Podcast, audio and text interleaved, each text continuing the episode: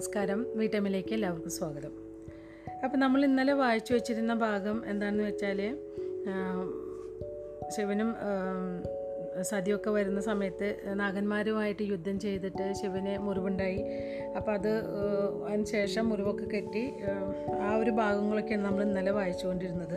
പിന്നെ അവസാന ഭാഗം വായിച്ചത് എന്താണെന്ന് വെച്ചാൽ ശിവൻ ഈ ചില്ലത്തിൽ കഞ്ചാവ് നിറച്ചിട്ട് ആഞ്ഞു വലിക്കുമ്പോൾ ബൃഹസ്പതി പറയാണ് അത് ആരോഗ്യത്തിന് നല്ലതല്ല. അത് പറയുന്ന ഭാഗമാണ്. അപ്പം അത് വലിച്ചു കഴിഞ്ഞാൽ നിങ്ങളുടെ ബുദ്ധിയെല്ലാം പോവും. പ- കഴിഞ്ഞ കാര്യങ്ങളൊന്നും നിങ്ങൾക്ക് ഓർമ്മ വരില്ല. ഇതൊക്കെയാണ് ബൃഹസ്പതി പറഞ്ഞുകൊണ്ടിരുന്നത്. അപ്പോൾ ആ ഭാഗം ഞാനൊന്ന് വായിക്കാം. അപ്പോൾ നിങ്ങൾക്ക് പെട്ടെന്ന് കുറേം കൂടി ഇത് അടുത്തത് ഇത് കേൾക്കുമ്പോൾ ഇന്ന് വായിക്കുന്ന കഥ കേൾക്കുമ്പോൾ നിങ്ങൾക്ക് പെട്ടെന്ന് മനസ്സിലാവും.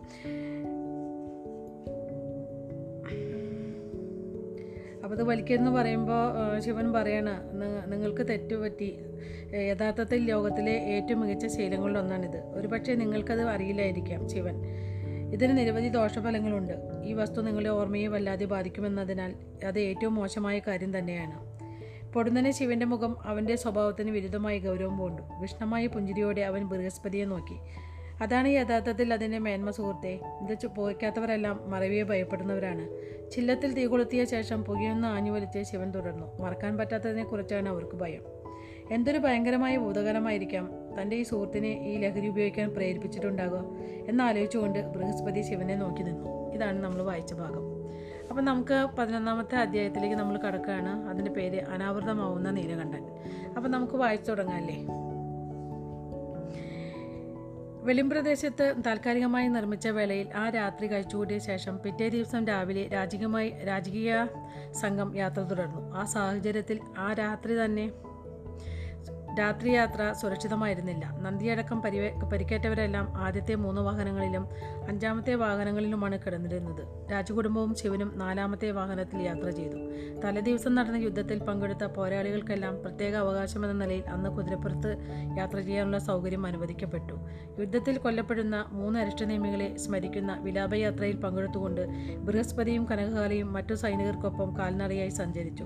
പർവതേശ്വരനും ബബ്രേവിനും മറ്റു രണ്ട് സൈനികരും ചേർന്ന് ആ രക്തസാക്ഷികളുടെ ചിതാഭസ്മം നിറച്ച മൂന്ന് കലശകുടങ്ങൾ മരം കൊണ്ടുള്ള ചെറിയ മഞ്ചലിലാക്കി ഏറ്റു നടന്നു സരസ്വതി നദിയിൽ നിർമ്മാർജനം നിമഞ്ജനം ചെയ്യുന്നതിനായി ആ ചിതാഭസ്മക്കുടങ്ങൾ ബന്ധുക്കൾക്ക് കൈമാറും.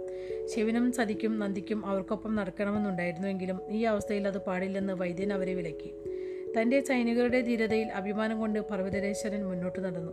എന്റെ കുട്ടികൾ എന്ന് അദ്ദേഹം സ്നേഹത്തോടെ വിളിച്ചിരുന്ന ആ സൈനികർ ഇന്ദ്രദേവന്റെ ഉലയിൽ ലോകത്തിൽ വാർത്തെടുത്ത മനുഷ്യരാണെന്ന് സ്വയം തെളിയിച്ചു. അവർക്കൊപ്പം നിന്ന് യുദ്ധം ചെയ്യാൻ സാധിക്കാത്തതിന് സാധിക്കാത്തതിന് സാധിക്കാതെ ഇരുന്നതിനാൽ അദ്ദേഹം സ്വയം ശപിച്ചു. തന്റെ വളർത്തുപുത്രിയെ അവൾ അവ അപകടത്തിൽപ്പെട്ട സമയത്ത് അവളെ രക്ഷിക്കാൻ കൂടെയുണ്ടാകാൻ കഴിയാത്തതിനാൽ അദ്ദേഹം സ്വയം കുറ്റപ്പെടുത്തി. ഭീരുക്കളായി ചന്ദ്രവംശികളെ നശിപ്പിക്കാനുള്ള അവസരത്തിനു വേണ്ടിയും മരിച്ചുപോയ സൈനികർക്ക് വേണ്ടിയും അദ്ദേഹം പ്രാർത്ഥിച്ചു. മരിച്ചുപോയ സൈനികർക്ക് വേണ്ടി തന്റെ അടുത്ത ആറുമാസത്തെ വേതനം നൽകുവാൻ അദ്ദേഹം നിശ്ചയിച്ചു. അയാൾക്ക് അയാൾ ഈ നിലയിലേക്ക് തരം താഴുമെന്ന് ഞാൻ കരുതിയില്ല. ദക്ഷൻ ക്ഷോഭത്തോടെ ഒച്ചവെച്ചു.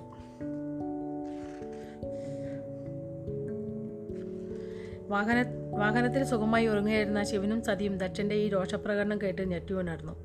വായിച്ചുകൊണ്ടിരുന്ന പുസ്തകത്തിൽ നിന്ന് വീരനെ മുഖമുയർത്തി. കണ്ണുകൾ ഇറുക്കി പിടിച്ചുകൊണ്ട് അവൾ ഭർത്താവിനെ നോക്കി. ആരാണ് മഹാരാജൻ? ശിവൻ ഇടറിയ സ്വരത്തിൽ ചോദിച്ചു. ദിലീപൻ. മനുഷ്യരാശിക്കുമേൽ പതിച്ച കളമുക തന്റെ മനസ്സിനകത്തെ രോഷം ഒട്ടും മറച്ചു വയ്ക്കാതെ ദക്ഷൻ പറഞ്ഞു. വീരണി അപ്പോൾ തന്റെ ഭർത്താവിനെ നോക്കിക്കൊണ്ടിരുന്നു. അവൾ പതുക്കെ കൈനീട്ടി സതിയുടെ കൈപ്പടം കയ്യിലെടുത്ത് തന്റെ ചുണ്ടിനോടടുപ്പിച്ച് പതിയെ ചുംബിച്ചു. പിന്നെ അവൾ തന്റെ മറ്റേ കൈ സതിയുടെ കയ്യിൽ സുരക്ഷാ കവചമായി അമർത്തി വെച്ചു. സതി ഊഷ്മളത തുളുമ്പുന്ന ഭാവത്തിൽ അമ്മയൊന്ന് നോക്കിയ ശേഷം ക്ഷീണിച്ചുപോയി തന്റെ ശിരസ് വീരണിയുടെ ചുമലിൽ ചായച്ചു. മഹാരാജൻ ആരാണി ദിലീപൻ? ശിവൻ ചോദിച്ചു. സ്വദീപിന്റെ ചക്രവർത്തിയാണവ അയാൾ ദക്ഷൻ പ്രതിവചിച്ചു. സതി എന്റെ കണ്ണിലെ കൃഷ്ണമണിയാണെന്ന് അയ- അയവർക്കും അറിയാം. എന്റെ കൈകളെ വാളേന്തുവാൻ നിർബന്ധിക്കുന്നതിന് വേണ്ടി അവർ അവളെ തട്ടിക്കൊണ്ടുപോകുവാൻ ശ്രമിക്കുകയാണ്. ശിവൻ സഹതാപപൂർവം ദക്ഷിണെ നോക്കി. ചന്ദ്രവംശികളുടെ ഏറ്റവും അവസാനത്തെ വഞ്ചനയിൽ ചക്രവർത്തിക്കുള്ള രോഷം അയാൾ മനസ്സിലാക്കി. അധാർമികമായ ചില പദ്ധതികൾ നടപ്പാക്കുന്നതിന് വേണ്ടി ഒരു നാഗനെ ഉപയോഗിക്കുന്ന തരത്തിലേക്ക് തരുകും താഴുകയെന്ന് വെച്ചാൽ രോഷാകുലനായ ദട്ടൻ തുടർന്നു. അത് കാണിക്കുന്നത് ചന്ദ്രവംശികളുടെ ശേഷിയെയാണ് നാഗനെ അതിനുവേണ്ടി ഉപയോഗിക്കുകയാണോ എന്ന് എനിക്ക് അറിഞ്ഞുകൂടാ മഹാരാജൻ. ശിവൻ സൗമ്യമനായി പറഞ്ഞു. അയാൾ അതിനെ നേതാവാണെന്ന നേതാവാണെന്ന എന്നതുപോലെയാണ് എനിക്ക് തോന്നിയത്. ശിവന്റെ ദുസ്സൂചന പരിശോധിക്കാൻ പോലും പറ്റാത്ത വിധം ധാർമ്മികമായ രോഷത്തിന്റെ ആഴങ്ങളിലേക്ക് താഴ്ന്നു പോയിരുന്നു ദക്ഷൻ. ഈ പടയണിയുടെ നേതാവ് മാത്രമായിരിക്കും ആ നാഗൻ എന്നാണ് എനിക്ക് തോന്നുന്നത്. എങ്കിലും അയാൾ ചന്ദ്രവംശിയുടെ ആജ്ഞയ്ക്ക് വിധേയമായി പ്രവർത്തിക്കുന്നവനായിരിക്കും. ഒരു നാഗനും മേധാവിയാകാൻ കഴിയില്ല. ജന്മങ്ങളിൽ ചെയ്ത കൊടിയ പാപങ്ങൾക്ക് ശിക്ഷയായി ഭീകരമായ വൈരൂപ്യങ്ങളോടെയാവും രോഗങ്ങളോടെയും ജനിക്കാൻ വിധിക്കപ്പെട്ട ശപിക്കപ്പെട്ട ജന്മങ്ങളാണവർ. നേരിട്ട് മറ്റുള്ളവരുടെ മുന്നിൽ മുഖം കാണിക്കുവാൻ വൈമുഖ്യമുള്ളവരാണെങ്കിലും അസാധാരണമായ കരുത്തും കഴിവുകളും ഉള്ളവരാണവർ. അവരുടെ സാന്നിധ്യം മെലൂഹന്മാരുടെയും സ്വദീപന്മാരുടെയും മനസ്സിൽ ഭീതി വിതയ്ക്കുന്നു. വിരൂപികളായ പിശാച്ചുക്കളുമായി ബന്ധം സ്ഥാപിക്കുവാൻ വിധം തരം താഴ്ന്നിരിക്കുന്നു ചന്ദ്രവംശികൾ. നാഗന്മാരുമായി ചേർന്ന് നമ്മളെ ആക്രമിക്കാൻ വിധം പാപവുമായി സന്ധി ചെയ്യുന്ന വിധത്തിലുള്ള അന്ധത അവരുടെ മനസ്സിനെ ബാധിച്ചിരുന്നു. അവർക്ക് നമ്മളോട് അത്രയ്ക്ക് വെറുപ്പുണ്ടായിരിക്കും. ശിവനും സതിയും ദക്ഷനെ നിർത്താതെയുള്ള സംസാരം നിശബ്ദമായി കേട്ടുകൊണ്ടിരുന്നു.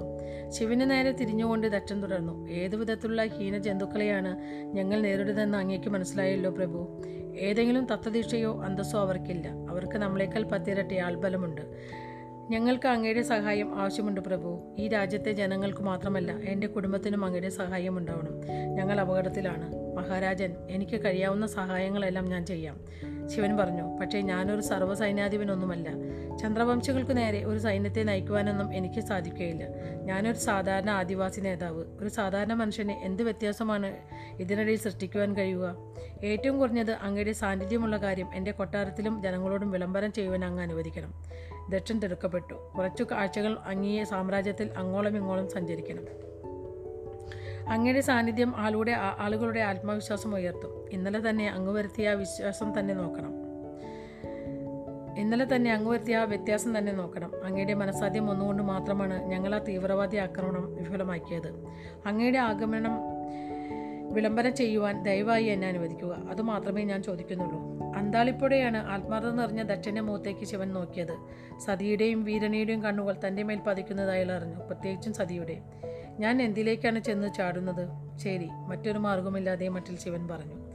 ദക്ഷൻ എഴുന്നേറ്റ് ശിവനെ കൃതജ്ഞതയോടെ നിറവോടെയും മുറുകെ പുണർന്നു നന്ദി പ്രഭു. ശ്വാസം പെട്ടെന്ന് ഉള്ളിലേക്ക് വലിച്ചുകൊണ്ട് ആ ആലിംഗനത്തിൽ നിന്നും ശിവൻ സ്വയം മോചനാകവേ ദക്ഷൻ ഉദ്ഘോഷിച്ചു. നാളെ തന്നെ അങ്ങയുടെ ആഗമ ആഗമനം ഞാൻ കൊട്ടാരത്തിൽ വിളംബരം ചെയ്യും. പിന്നെ മൂന്നാഴ്ചക്കാലം അങ്ങേക്ക് ഈ രാജ്യത്ത് അങ്ങോളം ഇങ്ങോളം സഞ്ചരിക്കാം. ഞാൻ നേരിട്ട് അതിനുവേണ്ട എല്ലാ ഏർപ്പാടുകളും ചെയ്തുകൊള്ളാം. അങ്ങയുടെ സുരക്ഷയ്ക്കായി ഒരു വലിയ സൈനിക സംഘത്തെ തന്നെ നയിക്കുന്നതായിരിക്കും. പർവതേശ്വരനും സതിയും അങ്ങേക്കൊപ്പം ഉണ്ടായിരിക്കും. ഇല്ല വീരണി കടുത്ത സ്വരത്തിൽ പ്രതിഷേധിച്ചു. അമ്മ മുൻപൊരിക്കലും ഇത്ര കടിച്ച് സംസാരിക്കുന്ന സതി കേട്ടിരുന്നില്ല. സതി എവിടേക്കും പോകുന്നില്ല. നമ്മുടെ മകളുടെ ജീവൻ അപകടപ്പെടുത്തിൽ അപകടത്തിൽപ്പെടുത്താൻ അങ്ങയെ ഞാൻ അനുവദിക്കുകയില്ല. അവൾ എന്നോടൊപ്പം ദേവഗിരിയിൽ താമസിക്കും. വീരണി വെറുതെ വെറുതെ അതുമിതും പറയാതെ ദക്ഷൻ ശാന്തനായി പറഞ്ഞു നീലകണ്ഠസ്വാമി ഒപ്പമുള്ളപ്പോൾ സതിക്ക് എന്തെങ്കിലും ആപത്ത് പണയുമെന്ന് നിനക്കും നിനക്കു ശരിക്കും തോന്നുന്നുണ്ടോ? അദ്ദേഹം കഴിയുമ്പോഴാണ് അദ്ദേഹത്തോടൊപ്പം കഴിയുമ്പോഴാണ് അവൾ ഏറ്റവും സുരക്ഷിതയായിരിക്കുന്നത്. അവൾ പോകുന്നില്ല. അതാണ് അവസാനത്തെ തീരുമാനം. സതിയുടെ കൈ കവർന്നു കൈ കവർന്ന് മുറുകെ പിടിച്ചുകൊണ്ട് ഉറച്ച ശബ്ദത്തിൽ വീരണി പറഞ്ഞു.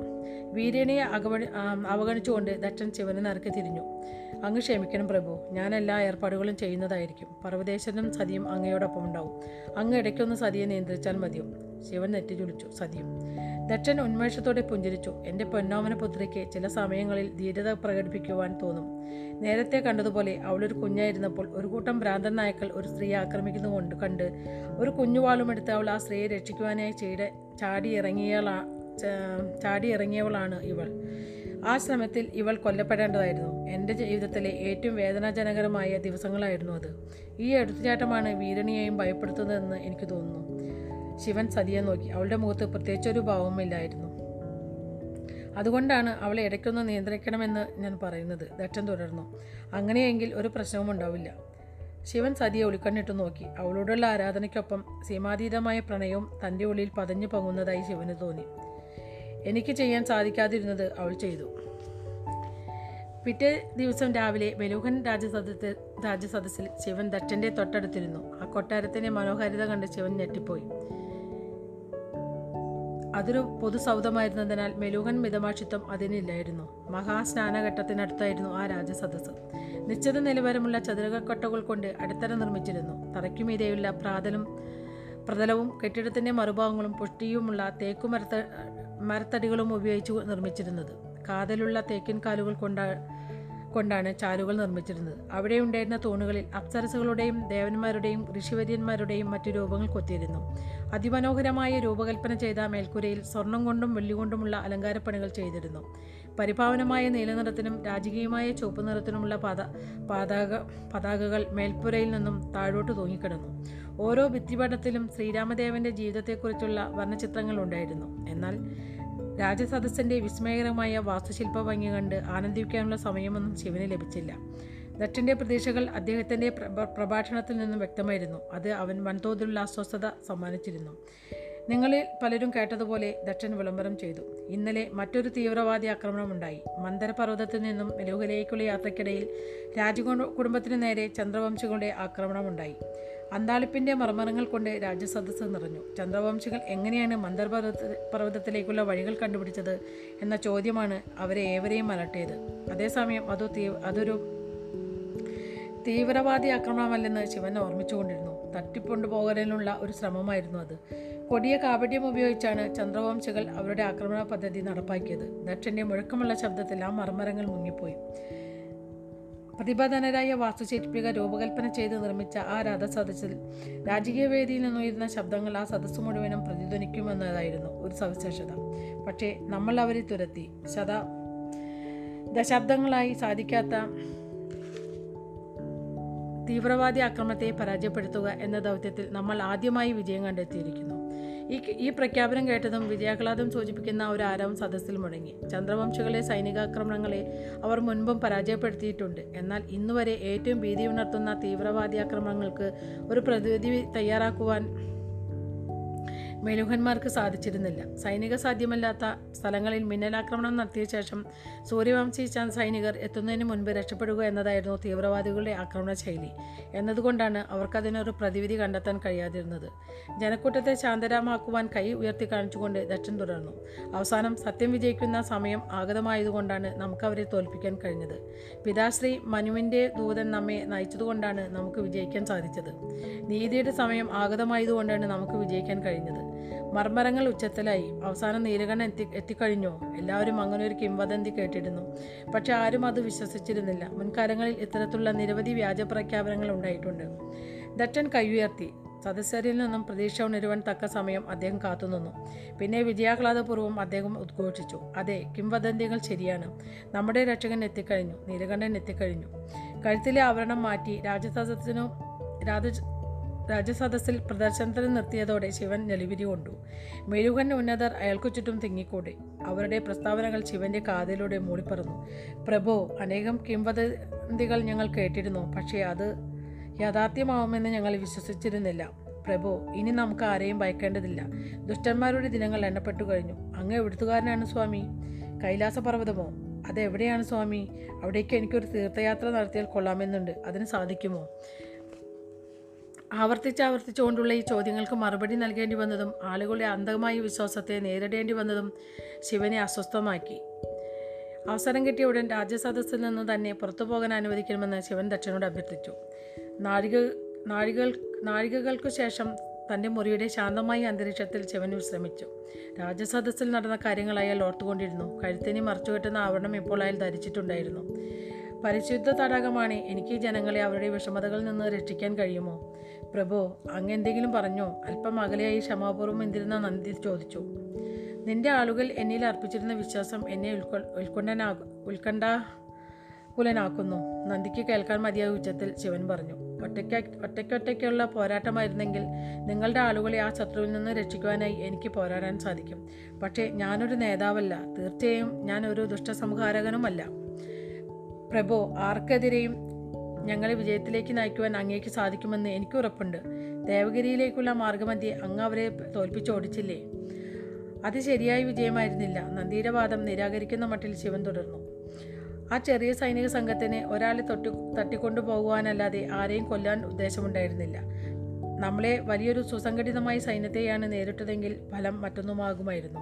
എനിക്ക് തോന്നുന്നത് മെലൂഹയ മെലൂഹ ദയാരഹിതരും ഭയാശങ്കന്മാരുമായ ശത്രുക്കളെയാണ് അഭിമുഖീകരിക്കുന്നതെന്നാണ്. ഒരൊറ്റ വ്യക്തിയിൽ മാത്രം വിശ്വാസമർപ്പിച്ചുകൊണ്ട് അതിനുള്ള പരിഹാരം കാണാനാവില്ല.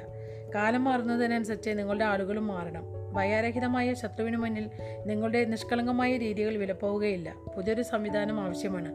അത്ഭുതങ്ങൾ സൃഷ്ടിക്കാൻ കഴിവുള്ള ആളൊന്നുമല്ല ഞാൻ.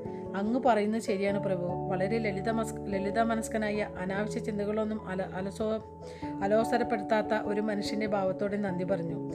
ഒരു പുതിയ സംവിധാനം ആവശ്യമാണ്. പക്ഷേ എന്തായിരിക്കണം? ആ സംവിധാനം എന്ന കാര്യത്തിൽ എനിക്കൊരു ധാരണയുമില്ല. എന്നാൽ ഒരു കാര്യം എനിക്കറിയാം. ആയിരം വർഷങ്ങൾക്ക് മുമ്പ് ഞങ്ങൾ ഇങ്ങനെയൊരു പ്രശ്നം നേരിടുകയുണ്ടായി. ശ്രീരാമദേവൻ മുന്നിൽ നിന്ന് ഞങ്ങൾക്കൊരു പുതിയ ശോഭനമായ മാർഗം പകർന്നു തന്നു. അതുപോലെ അങ്ങേക്കും ഞങ്ങളെ നൂതനമായൊരു പാതയിലൂടെ നയിക്കാൻ കഴിയുമെന്ന് എനിക്ക് ഉറപ്പുണ്ട് നന്ദി ഞാൻ ശ്രീരാമ ഭഗവാനല്ല. ഈ മരി- എന്നെ മര്യാദ പുരുഷോത്തമനായ ആദർശ പുരുഷനായ ശ്രീരാമദേവനോട് താരതമ്യം ചെയ്യാൻ കഴിയുന്നു. സ്വാമി അങ്ങ് ശ്രീരാമദേവനേക്കാൾ മിക മികവുറ്റവനാണ്. അസംബന്ധം പുലർത്തുന്നത് നിർ നിർത്തു നന്ദി. ശ്രീരാമദേവനോട് എന്നെ താരതമ്യം ചെയ്യുവാൻ മാത്രം ഞാൻ എന്താണ് ചെയ്തിട്ടുള്ളത്? എങ്ങനെ ഞാൻ അദ്ദേഹത്തേക്കാൾ മഹാനാവും? പക്ഷേ അദ്ദേഹത്തെക്കാൾ മികവ് തെളിക്കുന്ന പ്രവർത്തനങ്ങൾ അങ്ങ് നിർവഹിക്കും സ്വാമി. നീ വായടയ്ക്ക് ശിവൻ നന്ദിയോട് പറഞ്ഞു. ശിവന്റെ ദേശാടനം നടത്തുന്നതിനുള്ള ഒരുക്കങ്ങൾ ദ്രുതഗതിയിൽ പുരോ പുരോഗമിച്ചുകൊണ്ടിരുന്നു. എങ്കിലും എല്ലാ ദിവസവും സതിയുടെ നൃത്തപഠനം കാണുവാനുള്ള സമയം ശിവൻ കണ്ടെത്തിയിരുന്നു. വളരെ ശാന്തമായൊരു സൗഹൃദം അവർ വളർത്തിക്കൊണ്ടിരുന്നു. അവൾ അവനോട് ആദരവ് കാണിച്ചിരുന്നുവെങ്കിലും അവളുടെ വൈകാരികമായ ചേഷ്ടകളിലോ പ്രകടനങ്ങളിലോ യാതൊരു സൗമ്യതയുമില്ലെന്ന് ശിവൻ മനസ്സിലാക്കി.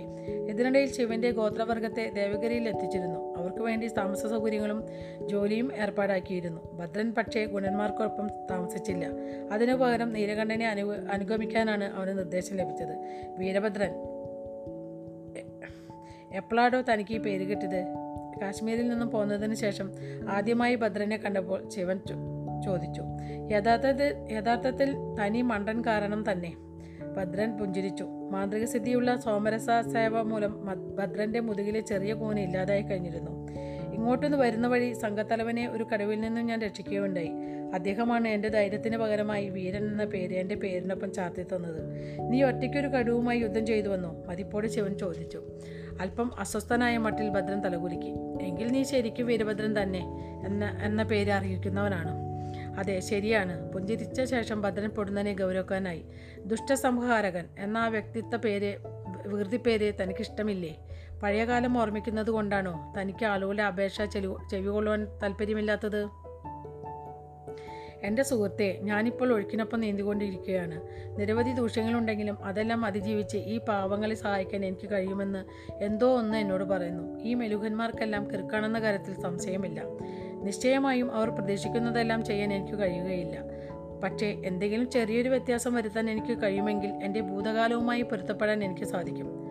തനിക്ക് അത്ര തീർച്ചയുണ്ടെങ്കിൽ എനിക്കും അതുണ്ട്. തനിക്ക് പിന്നിൽ ഞാൻ എപ്പോഴും ഉണ്ടാകും. എന്റെ പിന്നിലല്ല എന്നോടൊപ്പം നടക്കണം.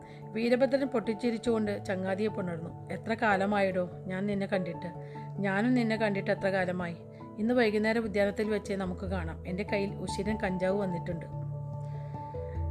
അതൊരു നല്ല ഇടപാടാണ്. ശിവനോടൊപ്പം പോകാൻ ബൃഹസ്പതിയും സമ്മതം ചോദിച്ചു. വളരെ നിർണായകമായ ചില പരീക്ഷണങ്ങൾക്ക് ആവശ്യമായുള്ള അപൂർവമായ ചില രാസവസ്തുക്കളും കൊണ്ട് മെസ്സപ്പെട്ടോമിയിൽ നിന്ന് ഒരു കപ്പൽ താമസിയാതെ കരാചാവ തുരാമുഖത്തെത്തുമെന്ന് അദ്ദേഹം വിശദീകരിച്ചു.